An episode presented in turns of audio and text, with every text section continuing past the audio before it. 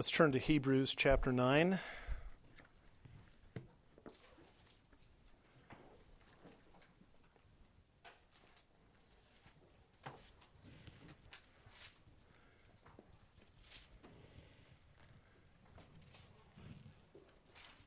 We're going to read from verses 11 all the way through the end of the chapter and then take a look at about five places in these verses. Beginning at verse 11 But when Christ arrived as a high priest of the good things to come, he entered through the greater and more perfect tabernacle, not made with hands, that is to say, not of this creation and not through the blood of goats and calves, but through his own blood, he entered the holy place once for all, having obtained eternal redemption. For if the blood of goats and bulls and the ashes of a heifer sprinkling those who have been defiled sanctify for the cleansing of the flesh, how much more will the blood of Christ, who through the eternal Spirit offered himself without blemish to God, cleanse your conscience from dead works? to serve the living God. For this reason, he is the mediator of a new covenant, so that since a death has taken place for the redemption of the transgressions that were committed under the first covenant, those who have been called may receive the promise of the eternal inheritance. For where a covenant is, there must of necessity be the death of the one who made it. For a covenant is valid only when men are dead, for it is never in force while the one who made it lives. Therefore, even the first covenant was not inaugurated without blood. For when every commandment had been spoken by Moses to all the people according to the law, he took the blood of the calves and the goats with water and scarlet wool and hyssop, and sprinkled both the book itself and all the people, saying, This is the blood of the covenant which God commanded you. And in the same way, he sprinkled both the tabernacle and all the vessels of the ministry with the blood. And according to the law, one may almost say, all things are cleansed with blood, and without shedding of blood there is no forgiveness. Therefore, it was necessary for the copies of the things in the heavens to be cleansed with these, but the heavenly things themselves to be cleansed with better sacrifices than these. For Christ did not enter a holy place made with hands, a mere copy of the true one, but into heaven itself now to appear in the presence of God for us. Nor was it that he would offer himself often, as the high priest enters the holy place year by year with blood that is not his own. Otherwise, he would have needed to suffer often since the foundation of the world. But now, once, at the consummation of the ages, he has been manifested to put away sin by the sacrifice of himself. And inasmuch as it is appointed for men to die once, and after this comes judgment, so Christ also, having been offered once to bear the sins of many, will appear a second time for salvation without reference to sin to those who eagerly await him.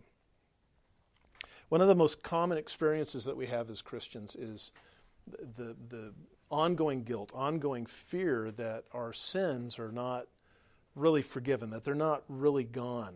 We still carry some measure of guilt. Our consciences still condemn us, our consciences won't let us go. And, and so we can end up fearing that we're not good enough, that we're not trying hard enough, that we're not doing it right. What do we do when we remember our sins? Is, is a really important question. There's an even more important question, though, and that question is what does God do when we remember our sins? Um, as we saw in the earlier part of, of Hebrews 9 and in much of this chapter, the, the context is the Old Covenant and the tabernacle. And we spent several weeks talking about the tabernacle. We saw that the tabernacle fulfilled the immediate need of the, the people of Israel. Sin, sinful man could go there, or a woman. They could restore and then maintain a temporary truce with holy God. The offerings of, of the tabernacle and the temple didn't remove sin, they just covered it up, they just concealed it. Uh, and that was so, so a sinner could approach God in worship and in prayer and not be destroyed. But it was an uneasy temporary truce because at any time uh, that, that, that truce could be broken. It depended really entirely on you. Once you had made the, the sacrifice, once you had made the offering, if you violated the law again, that truce was, was done and it had to be reestablished. So I think probably 90 or 95 percent of the labor that took place in the in the tent in the desert and in the temple in Jerusalem was all based on maintaining this temporary truce. It's all that the priests did. It's almost all that they did. The Old Testament sacrifices covered sin, they did not remove sin. They deferred judgment, but they didn't satisfy judgment. But Jesus did something that was very different, and we're going to see that in these verses. The, the first thing that we're going to see, if you look in verses 11 and 12, is that Jesus obtained eternal redemption.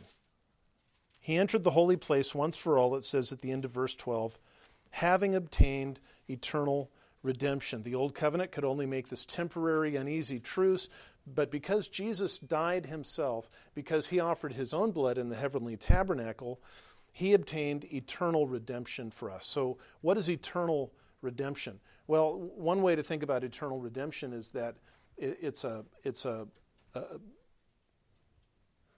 it's a redemption that reaches back to the moment of your conception and reaches forward to the uttermost of eternity. Eternal redemption covers the eternal life that you will have. It begins with the, the very moment of conception when you inherited Adam's sin, and it extends all the way into eternity to come.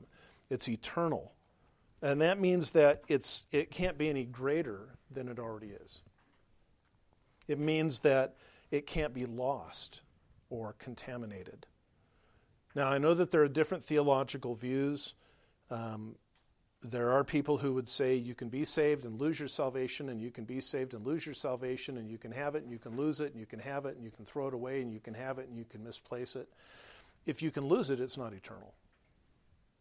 That, that should just be obvious to all of us.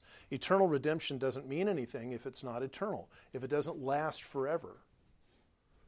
And in fact, if redemption can be lost in our day in the gospel with faith in Christ, if redemption can be lost, then what we have is just the Old Testament. And now we must do whatever the thing is to reinstitute redemption. But praise God, that's not how it works. It, it, redemption can't be lost, it's eternal. It can't be misplaced, it can't be undone. Your sin cannot undo your redemption if you're redeemed by Christ. Your sin can't undo redemption. Now, what about the sins you haven't committed yet? What about tomorrow's sins? Well, if redemption is eternal, it begins with your conception and it carries all the way through the, the fullness of your eternal life. It can't be lost. Jesus did not die for your sins, past, present, and future. When Jesus died, all of your sins were future.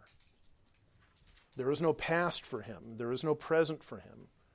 When he gave his life, he gave his life for the totality. Understanding this that Jesus obtained eternal redemption then uh, leads naturally right into the next statement in verses 13 and 14, and that is Jesus freed us to serve God. If the blood of bulls and goats and the ashers of a heifer sanctify for the cleansing of the flesh, Verse 14 says, How much more will the blood of Christ cleanse your conscience from dead works to serve the living God?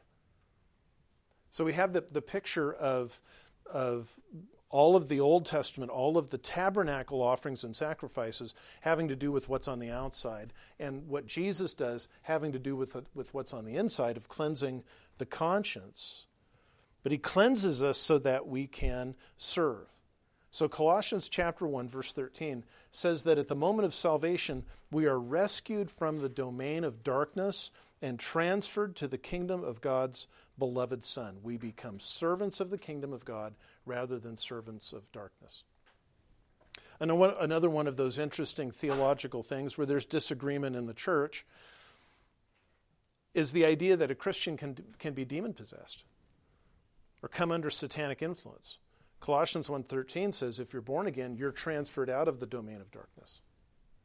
Satan no longer has any authority or power over you.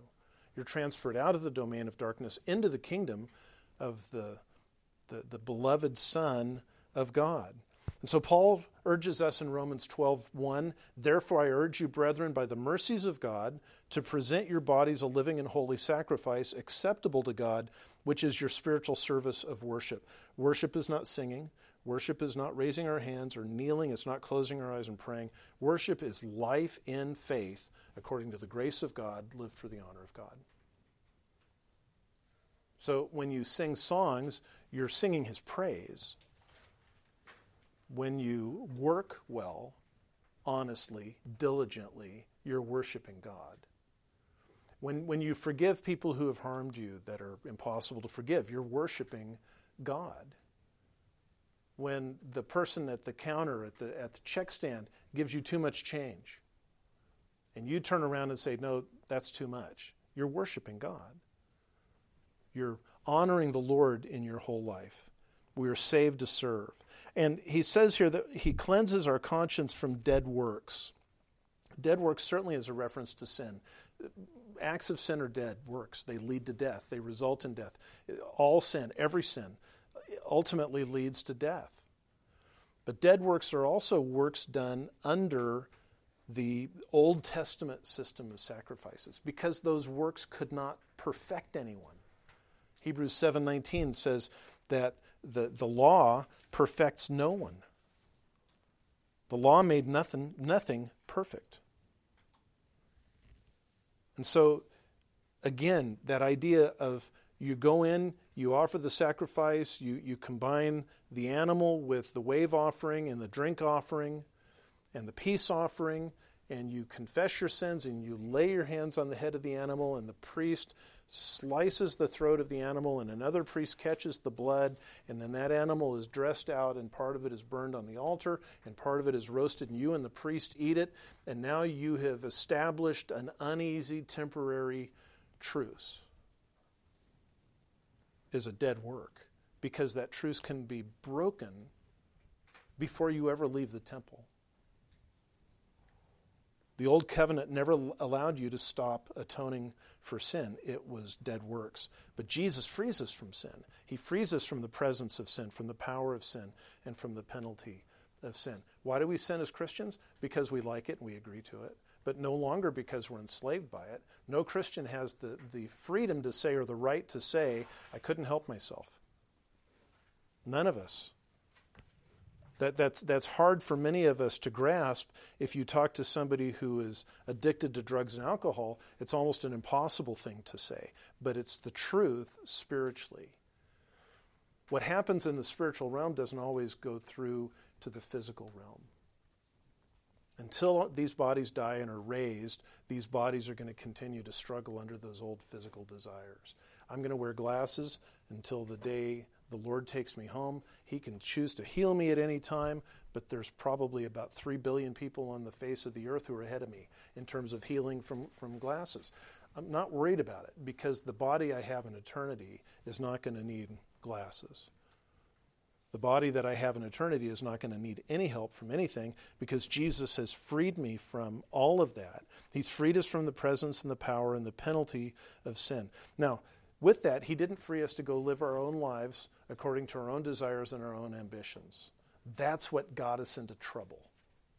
He frees us to be servants of his kingdom for his glory and for our joy.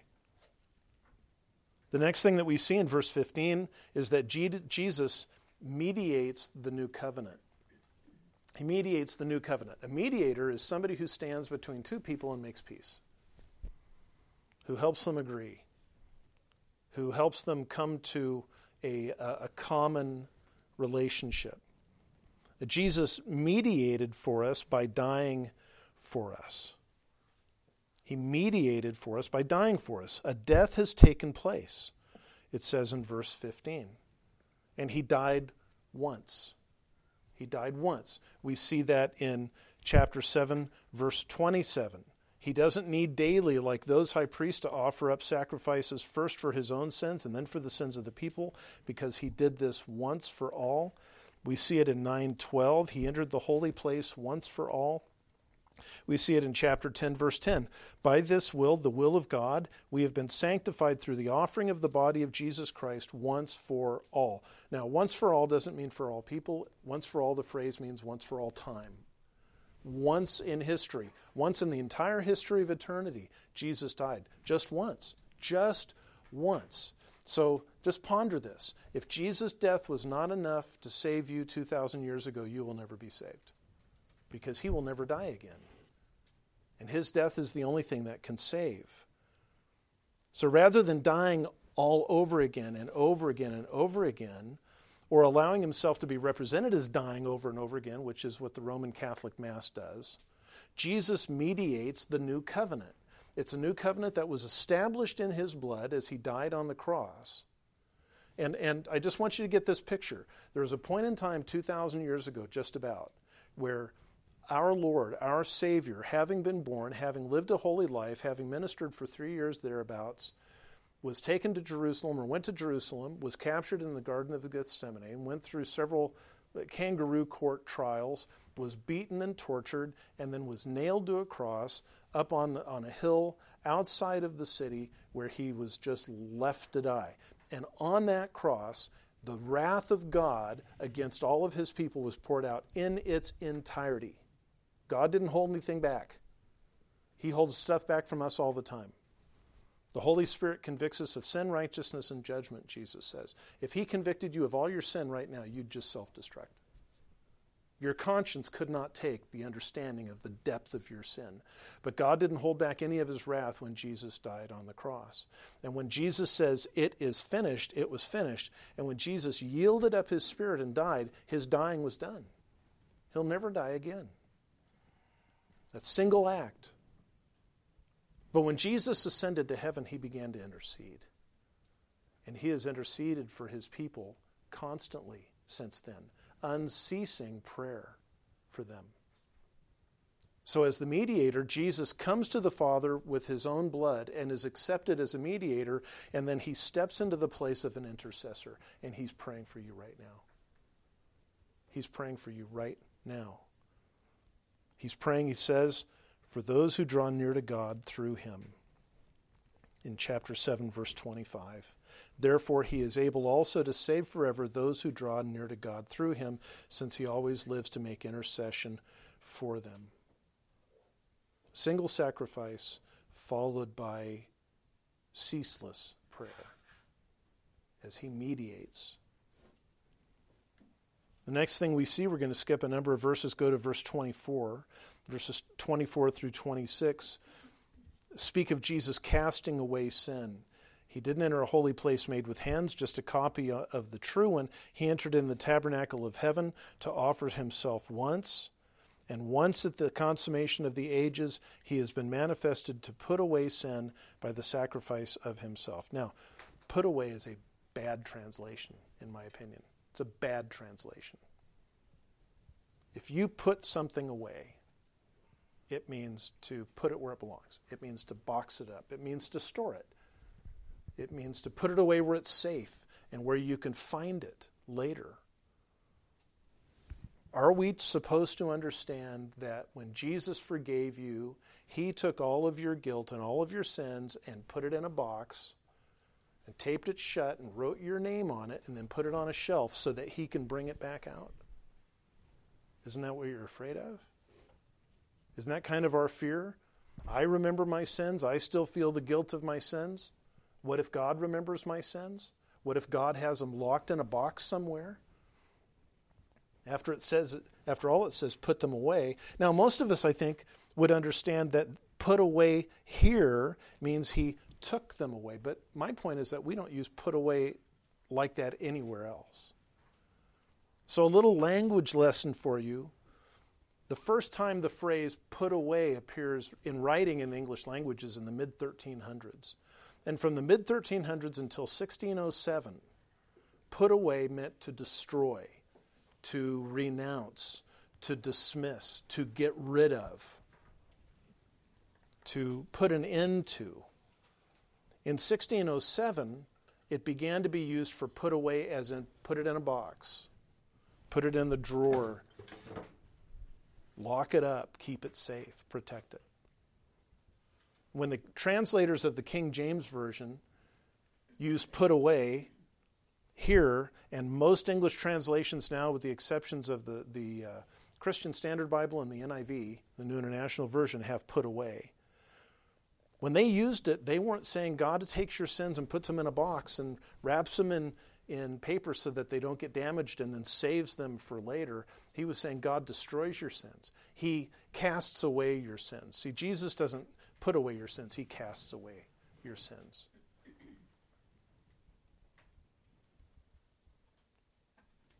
I prefer William Tyndale's translation, which was done about 90 years before the King James, 80 years.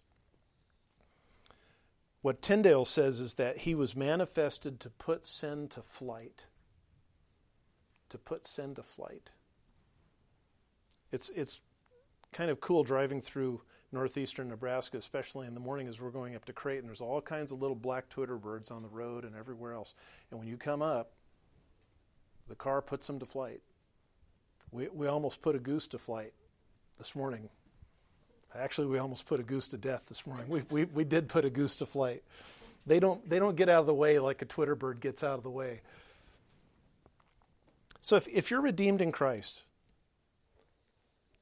this is one of the things that I really want you to remember, and I even give you permission to cross out put away, or cross out put and write in cast. Jesus didn't store your sin, He didn't put it away where it's safe. He removed it, He destroyed it, He dismissed it, He put it to flight. That's the gospel. That's why the new covenant is so much greater than what the old covenant does. What the old covenant did, did really was put it away. It wrapped it in cloth, it wrapped it in the blood of the sacrifice, and it deferred judgment till later. What are you going to do with that? I don't know. Put it in a box, we'll decide later. Are you going to eat this? I don't know. Just put it in the fridge. Somebody will eat it. And then what do you do? Three weeks later, you throw it away. Finally, God got to the point where he threw it away. And then finally, verses 27 and 28 Jesus is coming again. Inasmuch as it is appointed for men to die once, and after this comes judgment, that's a, a good verse to remember if you're dealing with Buddhists or anybody who believes in, in uh, reincarnation. We're not reincarnated. We are going to die once and face judgment. So Christ also, having been offered once to bear the sins of many, will appear a second time for salvation without reference to sin, to those who eagerly await him. Without reference to sin means that when Jesus comes back, it's not to preach the gospel, it's not to die on the cross, it's not to appeal to sinners to repent and believe. When he comes back, it is for those who eagerly await him. If you'll turn in your Bible to John chapter 1, John makes this interesting statement about the Lord Jesus.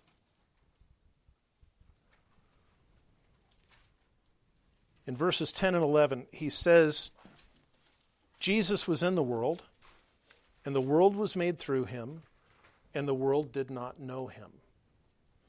He was in the world, and the world was made through him, and the world did not know him. So Jesus came to those who were ignorant. And he came to preach. He came to reveal. He came to manifest. Verse 18 says, The only begotten God who is in the bosom of the Father has explained God. Jesus came to the world that was ignorant to educate that world.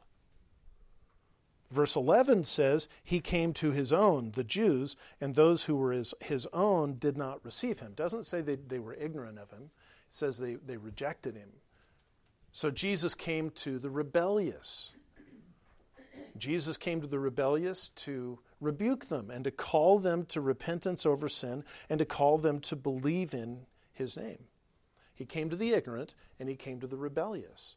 He came to preach, he came to teach, he came to heal, he came to manifest the gospel, he came to die on the cross. And he, he came and fought, if, if I can put it this way, he came to fight an uphill battle. He came against, he came to this massive group of people, the Gentiles, who were utterly clueless. Utterly clueless. And people say to you, it's so hard to share the gospel today because people don't have a background. That's exactly what Jesus faced, right? People didn't know. It's exactly what the apostles faced, especially when they went into the Gentile lands. Nobody there had any clue when they talked about sin or salvation or the cross or the resurrection or Jesus what they even were even talking about. They couldn't just say God has a wonderful plan in your life. They didn't even know what God meant. So they had to educate them. And Jesus came to a people, his people, the Jews, who were in rebellion against God. And he came to do that to bring salvation. When he returns, he's not coming to die. He's not coming to the ignorant. He's not coming to the rebellious. He's coming to those who were eagerly awaiting him. Nobody was eagerly awaiting him. That, that's not true. That's not true. Simeon in the temple had been promised by God that he would not die before he saw the Messiah. There was one man who had spent decades, perhaps, of his life knowing that he would lay eyes on the Messiah at some point before he died. How did he know that? Because he was clever? It's because God revealed it to him. So, when Jesus returns, it won't be to start the process of salvation, it will be to complete it. It will be to take to himself all of those that he has saved, all of those who are eagerly awaiting him. It's important, I think, that we eagerly await him. It's important that we, you know, we, we don't want to get into endless speculations. I'm, I'm not saying we should do that. It's important that we not just spend our lives off in some fantasy world. But I think it's a good thing every once in a while to stop and say, what will it be like when he comes? What might it be like when he comes? And to look forward to it. I'm looking, I don't know about you, I'm looking forward to, to the Lord returning. So as we bring this home, one of the most common experiences we share, as I said at the beginning, as Christians, is the fear that our sins are not gone, that we, we're still guilty before God. We're afraid that we're not trying hard enough, we're not good enough, we're not doing it the right way, what do we do when we remember our sins? What does God do when we remember our sins? And, and we've, we've seen some answers here. We've seen that Jesus obtained eternal redemption by his death on the cross. So when, our, when the guilt comes up about who we are and what we've done, we can point to the fact that yes, we are guilty, but we have an eternal redemption. We, we've seen that Jesus freed his people from dead works, both of sin and the law, to serve the Lord with joy and purpose. And from that, I think we can take the idea that it's not God's intention that we spend the rest of our lives punishing ourselves for our sins. Jesus took that punishment. We need to take that seriously and rejoice in it and treat it with great respect and gratitude. But He's not calling upon us to continue to punish ourselves, He's calling upon us to be grateful for the gift. We've seen that Jesus is our mediator, that He's ceaselessly praying for us before the Father in those moments of strength, in the moments of joy, in the moments of weakness, in the, in the moments of, of sheer terror and panic, He is praying for us. He is praying that we may not be lost. He is praying that, that the glory of God would be manifested through us. And so we can trust that even in our difficulties, it will be. We've seen that by his perfect sacrifice, Jesus put sin to flight. He didn't just put it away for later, he didn't save it, he didn't stick it in a Tupperware container. He got rid of it. He destroyed it. And then we've seen that Jesus is coming again for those who eagerly await him. So that's on that's on that side. So here's here's three verses for you. When you remember your sin, you need to remember something else. Psalm 103:12 says that he has removed our transgressions from us as far as east is from west. That that's an infinite distance. East is that way, West is that way, and they never meet. If he took your sin and he sent it east and he sent you west, there's an infinite distance for God between you and your sin because of what Jesus did. He says in Isaiah 43:25 that he wipes out our transgressions for his sake and will not remember our sins. He will not remember our sins. He knows that we committed them. God is, is uh, he doesn't have Alzheimer's. He refuses to remember them. He has an ability we don't have. He has an ability to completely forget what we've done and to treat us as though we've never sinned. and to love us as though we've never sinned because we're dressed in the righteousness of his Son. We can't do that. We look at somebody and we think, yeah, they've made some really good strides, but I remember when. He doesn't do that. And third, Micah 7:19 says he will cast all of our sins into the depth of the sea. Micah wrote hundreds of years before Christ. He's writing about the fulfillment of the new covenant with Jesus' death and resurrection. So, with Jesus' death and resurrection, God has cast all of your sins into the depth of the sea. At the time that Micah wrote this, the sea might have meant the Sea of Galilee. The Sea of Galilee is only 140 feet deep. But you know, back then there's no submarines, there's no scuba gear, there's no deep sea diving. 140 feet is gone. 140 feet is on the moon. There's no way to get that deep. He might have been talking about the Mediterranean Sea. The Mediterranean was almost three miles deep. He might have been talking about the Marianas Trench, which is more than six miles deep, 36,000 feet. The point isn't to say that, that if somebody invents a submarine or the right kind of breathing gear, God will bring your sins back. The point is to say your sins are gone. They're gone. And that's what you need to remember. When you remember your sin, you need to remember something else. You need to remember that your sins are gone. And by the mercy of God, He hates our sins more than we do. You're afraid at times that God is going to bring your sins back up. He is absolutely unwilling to do that. He will never do that. He will never do that. When that happens, that's the devil whispering in your ear, maybe, but it's almost certainly just your own nasty flesh, which is filled with hatred and self loathing. We can't help but remember our, our, sins and our guilt. They weigh us down, they enslave us. And interestingly enough, people often who can't help remembering their own sins can't help remembering the sins of others as well. The, the guilt of the memory of our own guilt is closely tied to the, our memory of the guilt of others. If we want peace with God, it's there, but peace with God re- requires that we remember Christ. That, that's why Paul says in, in 1 Corinthians 11, when he's speaking about communion,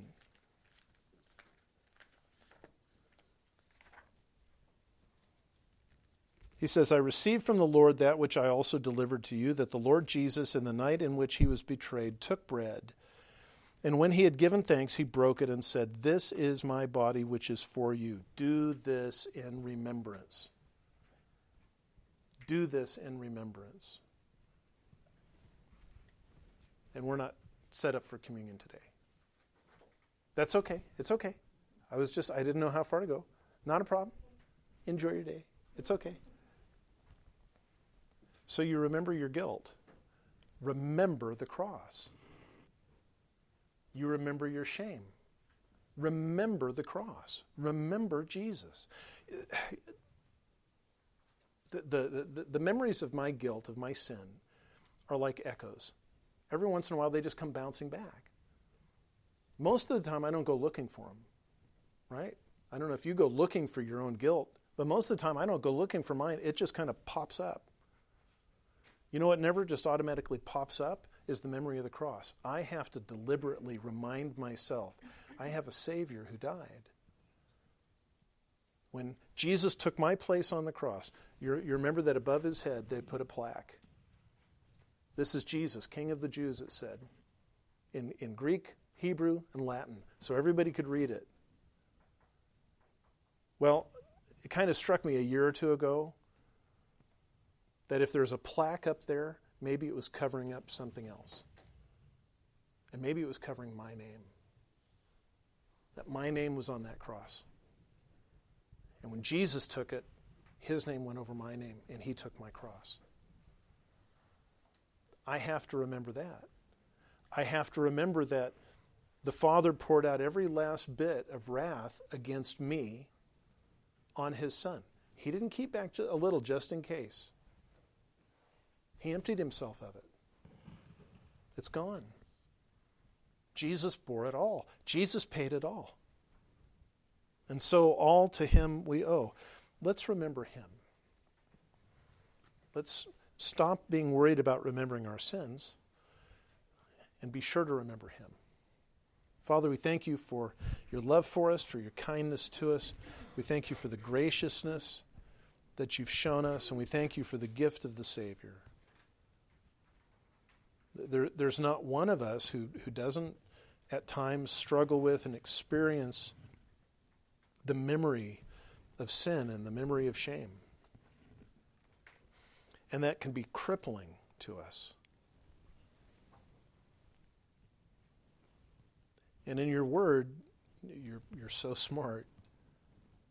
In your word, you don't tell us to ignore those memories.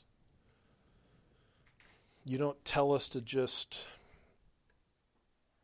blind ourselves to our own conscience. That wouldn't be healthy.